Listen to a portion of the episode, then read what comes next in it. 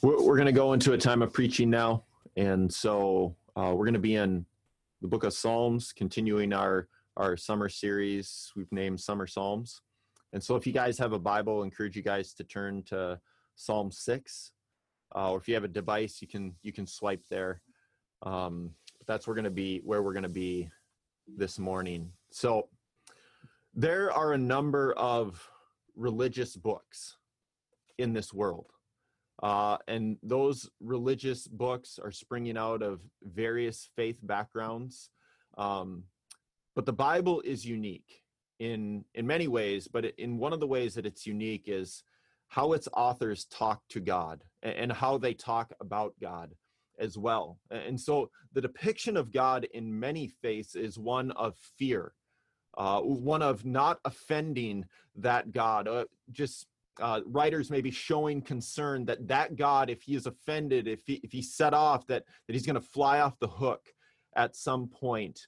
But the Bible is very different. The Bible finds its authors asking God hard questions, passionately voicing complaints against God, making pleas, boldly going where other faith backgrounds are not allowed to go. And we get a flavor of this today as we're looking at Psalm 6. David, King David, is in the midst of a dire circumstance. It's not immediately clear what he is facing in his life. It may be a situation brought about by his own sin, but we also find David referencing in this psalm his foes and his enemies.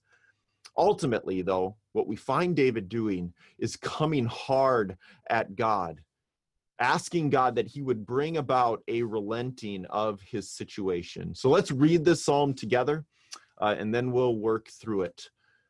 Psalm 6 O Lord, rebuke me not in your anger, nor discipline me in your wrath.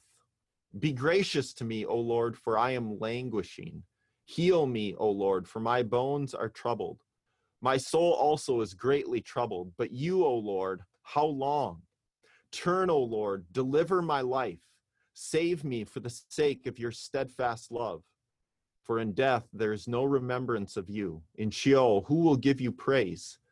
I am weary with my moaning. Every night I flood my bed with tears. I drench my couch with my weeping. My eye wastes away because of grief. It grows weak because of all my foes.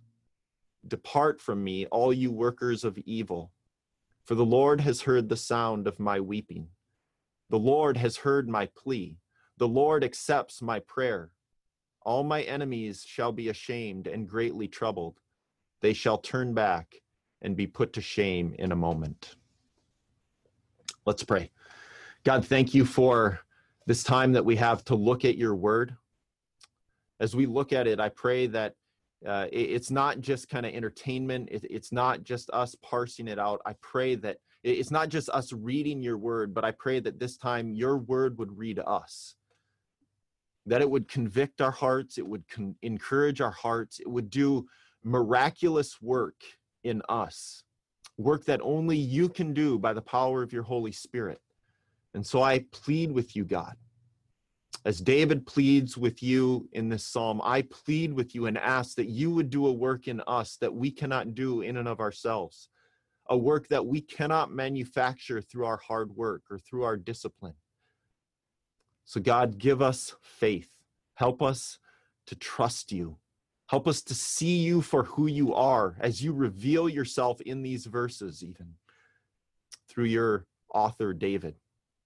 So, God, come and meet us uh, wherever we're at, uh, locationally, geographically, or just spiritually and emotionally, I ask that you would come and meet us and do a work in our hearts. In your great name, I pray.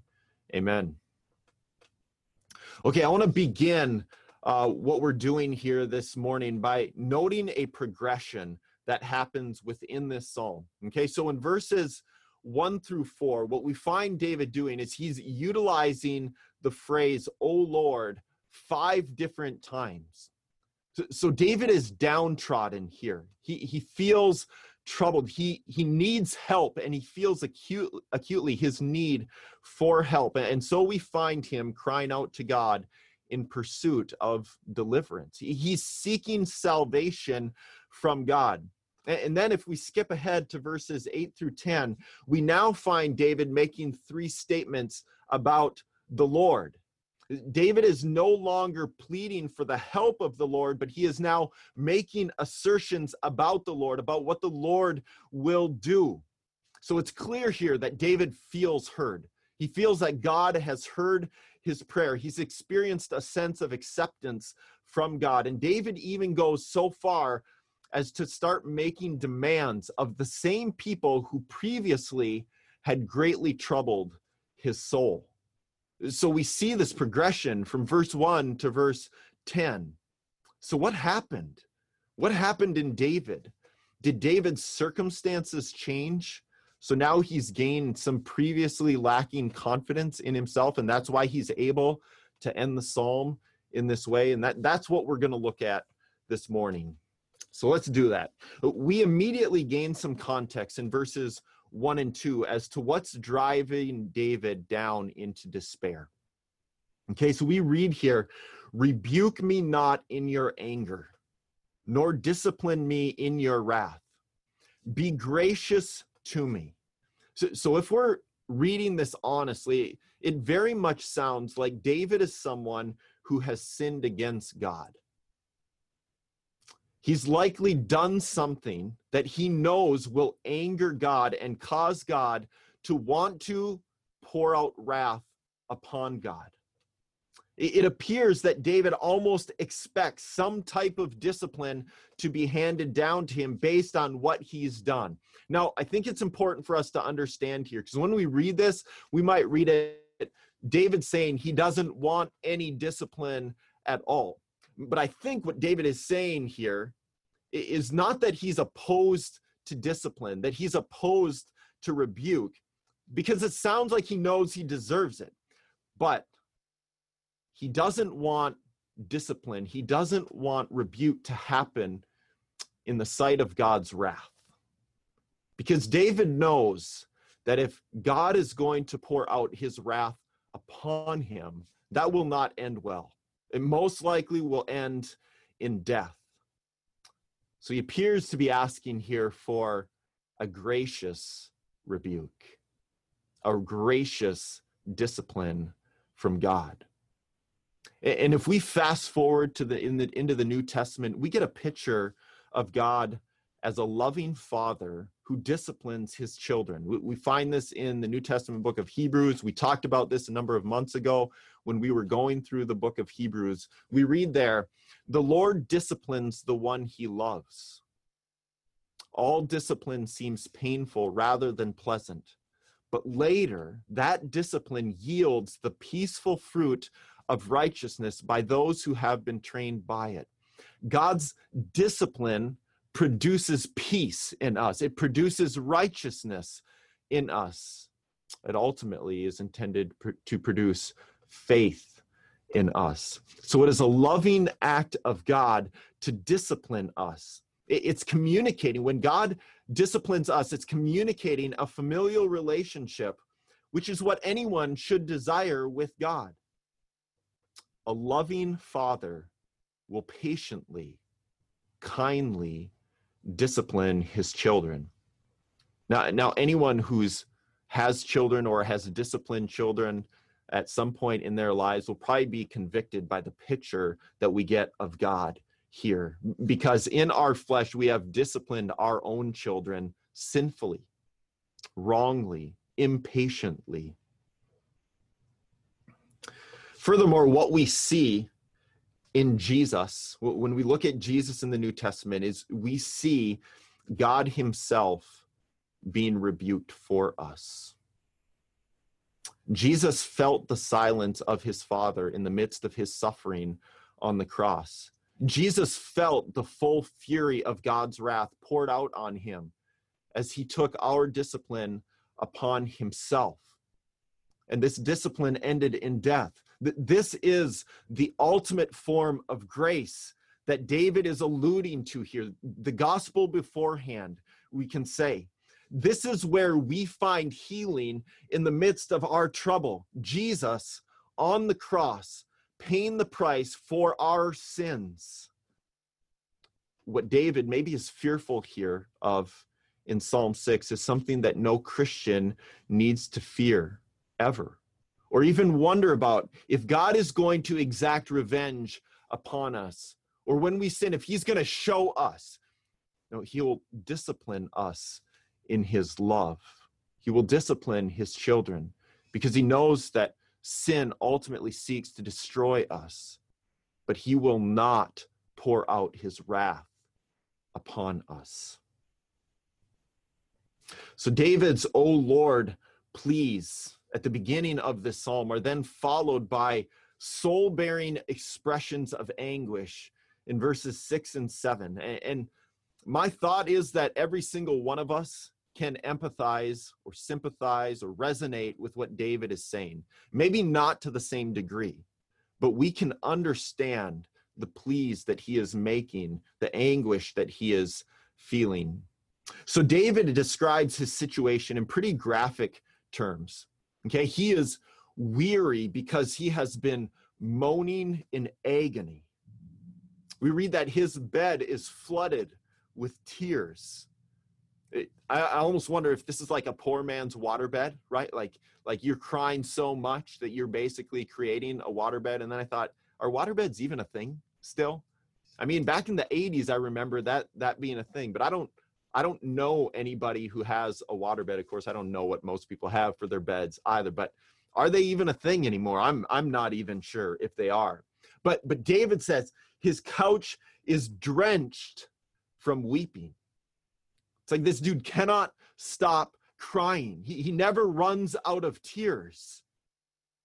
His eyes are wasting away because of the grief that he feels. He is growing weak because of his many foes, because of all the opposition that he is feeling around him. So, this would appear to go beyond just simply a pity party that David is throwing for himself. David is in a dark place, and he does not seem to care how ridiculous he might look to others or sound to others. His pain is deep seemingly inescapable. And so I, I know that every one of us has felt things like this deep pain, inescapable sorrow. And if we haven't felt that, the reality is we probably just haven't lived long enough. We will at some point feel that in this world. The presence of sin and evil in this world means we will feel acutely the reality of suffering we will feel threatened. We will feel scared. We will feel uncertainty. Whether we, we view that as coming from God or coming from others or circumstances outside of ourselves, we'll feel that. And when we feel that, our tendency for most of us will be to hide what we feel, to not let others see the trembling that's going on in our hearts. Now, some of us may read what David is writing here and just kind of roll our eyes. We might think, man, this dude's just being dramatic, or he just wants attention. Some of us might think he needs to toughen up here. Maybe. Maybe he does. But David was a young boy who went and fought a giant and slayed the giant when the whole army of his nation was unwilling to go and fight that giant. David was someone who had been in battle many times. David was someone who was sought to be killed by the previous king of Israel. David was someone who had a family who was a complete mess. David was someone who bore the weight of responsibility for the whole of a nation as the king of it. Maybe David wasn't dramatic in what's going on here. Maybe he was reckoning his sin in a way that we should reckon with our own sin. Maybe we should be more willing to share what's lying deep in our hearts. Maybe we're restricting our own growth and the growth of other people as well by not sharing what's going on in our lives.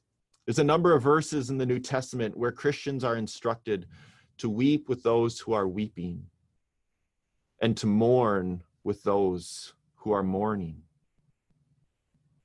It would be good for us to enter into this arena of vulnerability that we see being demonstrated by David in these verses. It'd be good for us to give others the opportunity to weep with us, to mourn with us, to be the church with us, as Jesus has commanded us to do. And we see an example in Jesus as well.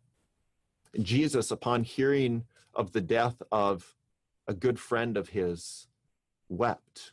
He cried over his death. On the night of Jesus' arrest, he felt such agony that he began to sweat his own blood.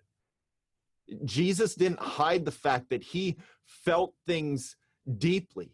He went into the temple court and he overturned tables because he hated what was going on there. And him showing his emotion, showing his vulnerability, didn't make him less manly. It didn't make him less God in any way. And so when we look at Jesus and we see him demonstrating this in his own life, how much more do we need the opportunity to reveal what's going on in our heart of hearts, what we're feeling, what we're experiencing, what we're thinking? Now, our tendency might be to just kind of clam it all up, to push it down, to not reveal it. But we might also have a tendency in the midst of our agony um, to, to do anything that we can to change our situation, to, to fix whatever it is that's causing this reality, that, that's causing us to be greatly troubled. And this is why David's example here is so helpful for us. We need his modeling, his encouragement in this. We need to be corrected of the fact of how we try and trust in ourselves to change a situation, to, to fix something on our own. In our efforts to make ourselves presentable before we will come to God, David provides us an example that is going to push us to come to God messy. We don't clean ourselves up before we come to God. We come to God so that He might clean us up. And when we feel ready, when we feel like we've uh, created enough courage in our hearts that we're able to then come to God, we've cleaned ourselves up, we, then, then we're doing what we feel what good Christians do. When we're loving God in an acceptable way, that, that's how many of us will then approach Him or feel like we then can approach Him. But the Bible pushes against this at every turn. So, so I want to jump back to verse 4 here to see the God the gospel principle of God's initiating love for us. In, this verse, we, we read David saying, Save me for the sake of your steadfast love. So I want us to see how David is not emphasizing his love for God. He's not coming to God and say, saying, Look at the ways in which I've loved you. Look at the sacrifices I've offered to you. Look at my track record. That, that's not what he's saying at all here. Because that's not the key. Our love for God is not the point. Because our love for God isn't constant. It changes. It's a sure, th- it's not a sure thing. And so, what we find David doing, and what we can learn from David here, is that he's staking his claim on God's love, God's steadfast, unchanging, always and forever love for him. And, and we could even go back to verse 2 where it talks about God's gracious. David saying, Be gracious to me. This is what we pin our hopes on. This is all that we have. This is the heart of the gospel. It's all dependent on God. We throw ourselves at his feet. And David has been brought to a place where he knows fully that he cannot deliver himself. And so we find him here in Psalm 6, crying out to God, Deliver my life. Deliver me because I cannot do it on my own. That is where all of us should yearn to be. This should be the cry of our lives, of our hearts. God, deliver me. When we wake up in the morning, we should feel this strongly. Where we don't feel this strongly, we should plead with God, help me to understand. I need your deliverance today. I can't do it on my own. I'm not enough. I need you. And this is the grace of weariness. This is where we find grace amidst weariness. Weariness reminds us of our finiteness. It's a mirror that reflects to us a reminder that our spiritual capacity never exceeds what we feel in our fatigue. So, at those moments when we feel weakest or the most weary, we, we can, our, our spiritual capacity to save ourselves, to do something for God, never goes beyond that. But we do have one who loves. We do have one who is spiritually capable and who will act for our good according to his love. And in this, we are freed from the responsibility of trying to love God acceptably. You ever find yourself in that spot trying to, to well up love in such a way that God will approve of it?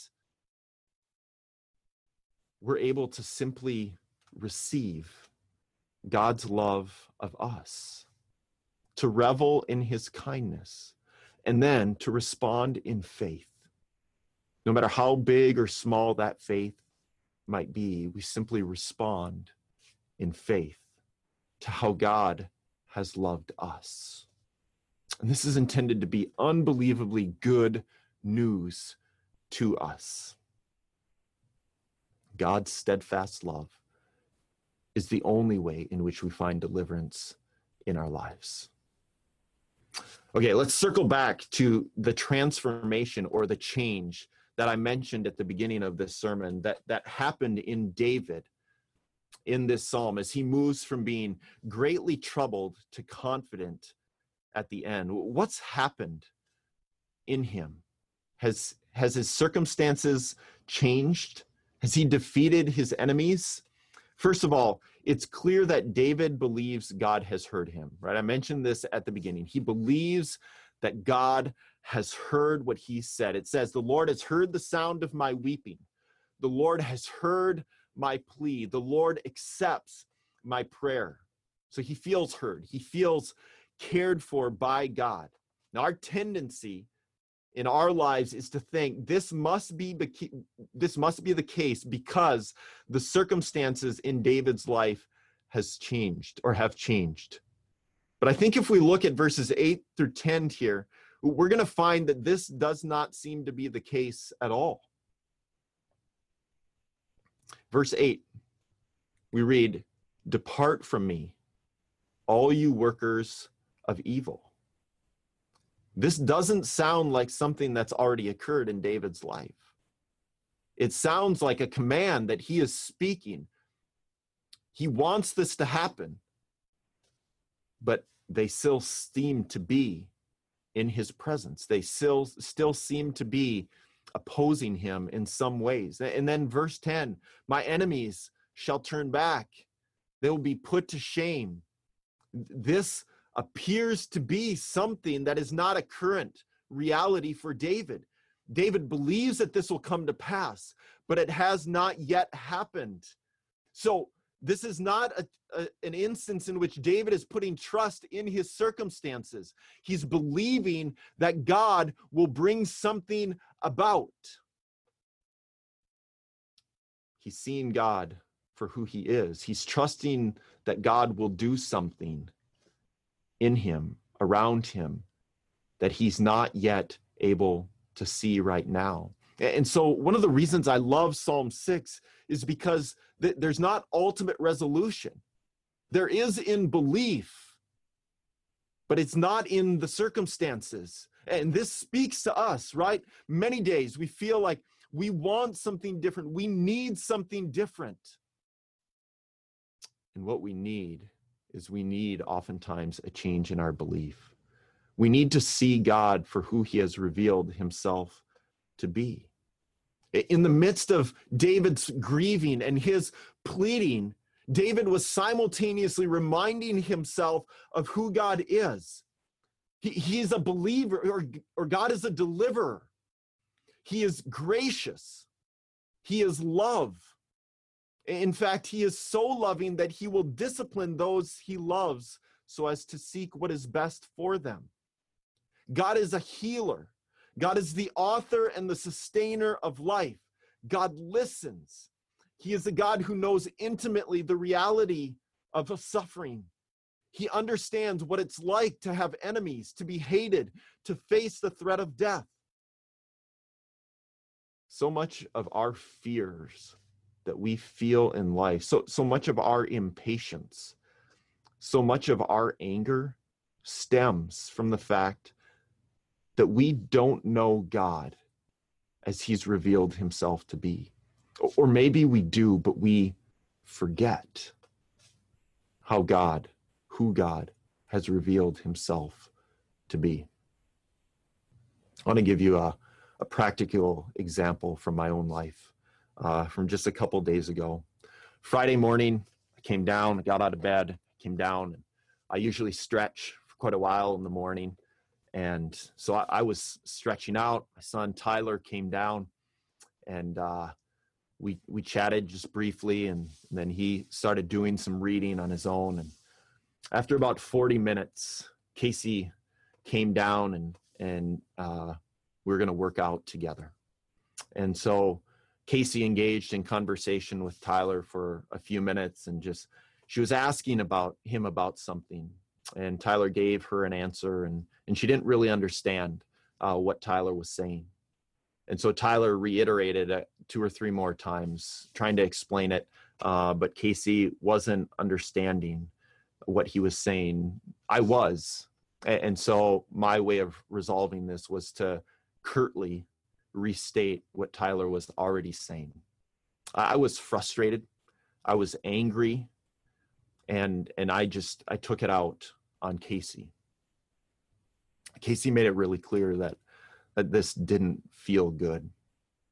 And so we we jumped into our workout. We didn't resolve it before the workout started and throughout the workout I was thinking about my sin of impatience and and how it was taken out on Casey.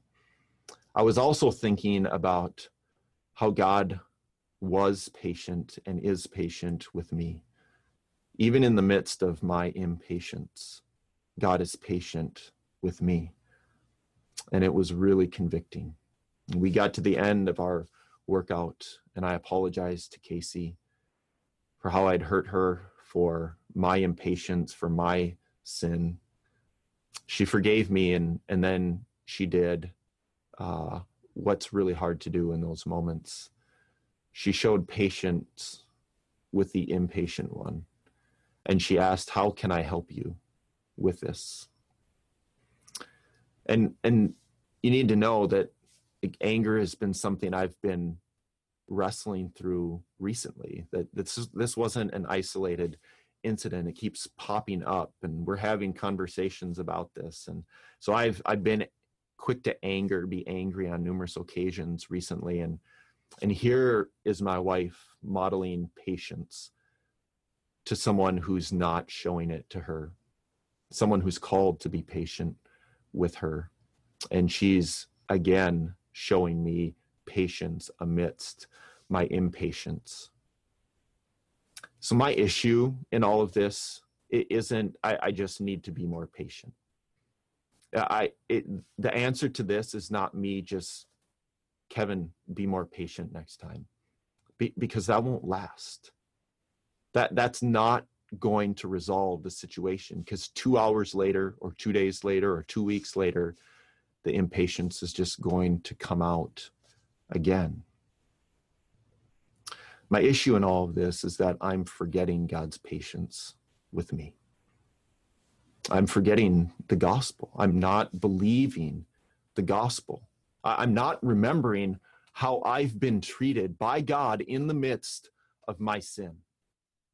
And that's the supernatural, that's the miraculous work that needs to happen in my heart. This is the only way that my heart will soften. This is the only way that my heart will be changed is to understand who God is and what he has done for me. And this is true for all of us. We need to see God as he is. We need to believe it, embrace it, let it sink deep into our being. So, three points of gospel application for us this morning. First of all, we need to remember who God is, and we need to remember who our foes are. We need reminders of the greatness of God, his power, the fact that he is far beyond us, and yet he comes to us. He cares deeply about the intricacies of our lives, the small things of our lives. We also need reminders of the goodness of God, the, the many small things in the everyday. He cares about us. Whatever we bring to Him, He cares about what's going on, and He is good to us. And so we need to be reminded of, of the greatness of God and His power. And we also need to be reminded of our foes and their insufficiency, that they're not enough. And, and yeah, many times we make them out to be something bigger than they are.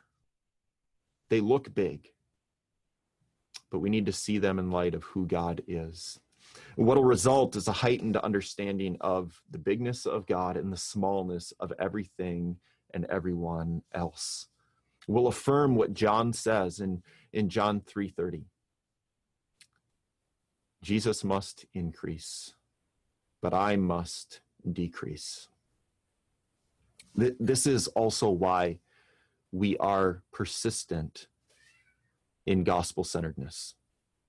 We don't need some heightened form of discipline. We don't need to, like a pep talk. What we need to do is to continually go back to the gospel. This is the only place we find good news. This is the only place we can go where our hearts will be changed. Jesus must increase and we must decrease. And the way by which this happens is living gospel centered lives where we're continually going back to the gospel, seeing Jesus for who he is, and seeing everything else for what it is in light of Jesus. Secondly, let your weariness be a source of encouragement. I know that the tendency in all of us is that we will resent our weariness. For those who love God, God promises to work work good in all things, to use all things for our good. And what good may come from weariness? A deepened trust in Jesus, a relinquishing of hope in things that actually weary us, a gaining a greater sense of what we are and we are not capable of. So I want to encourage us to embrace our weariness, not think we just have to live our whole lives in the midst of weariness, but to let God use it, uh, redeem it in ways that is for our good. It's helping to tell the gospel story.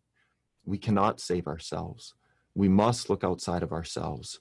We must go to Jesus. And lastly, then, to go to God.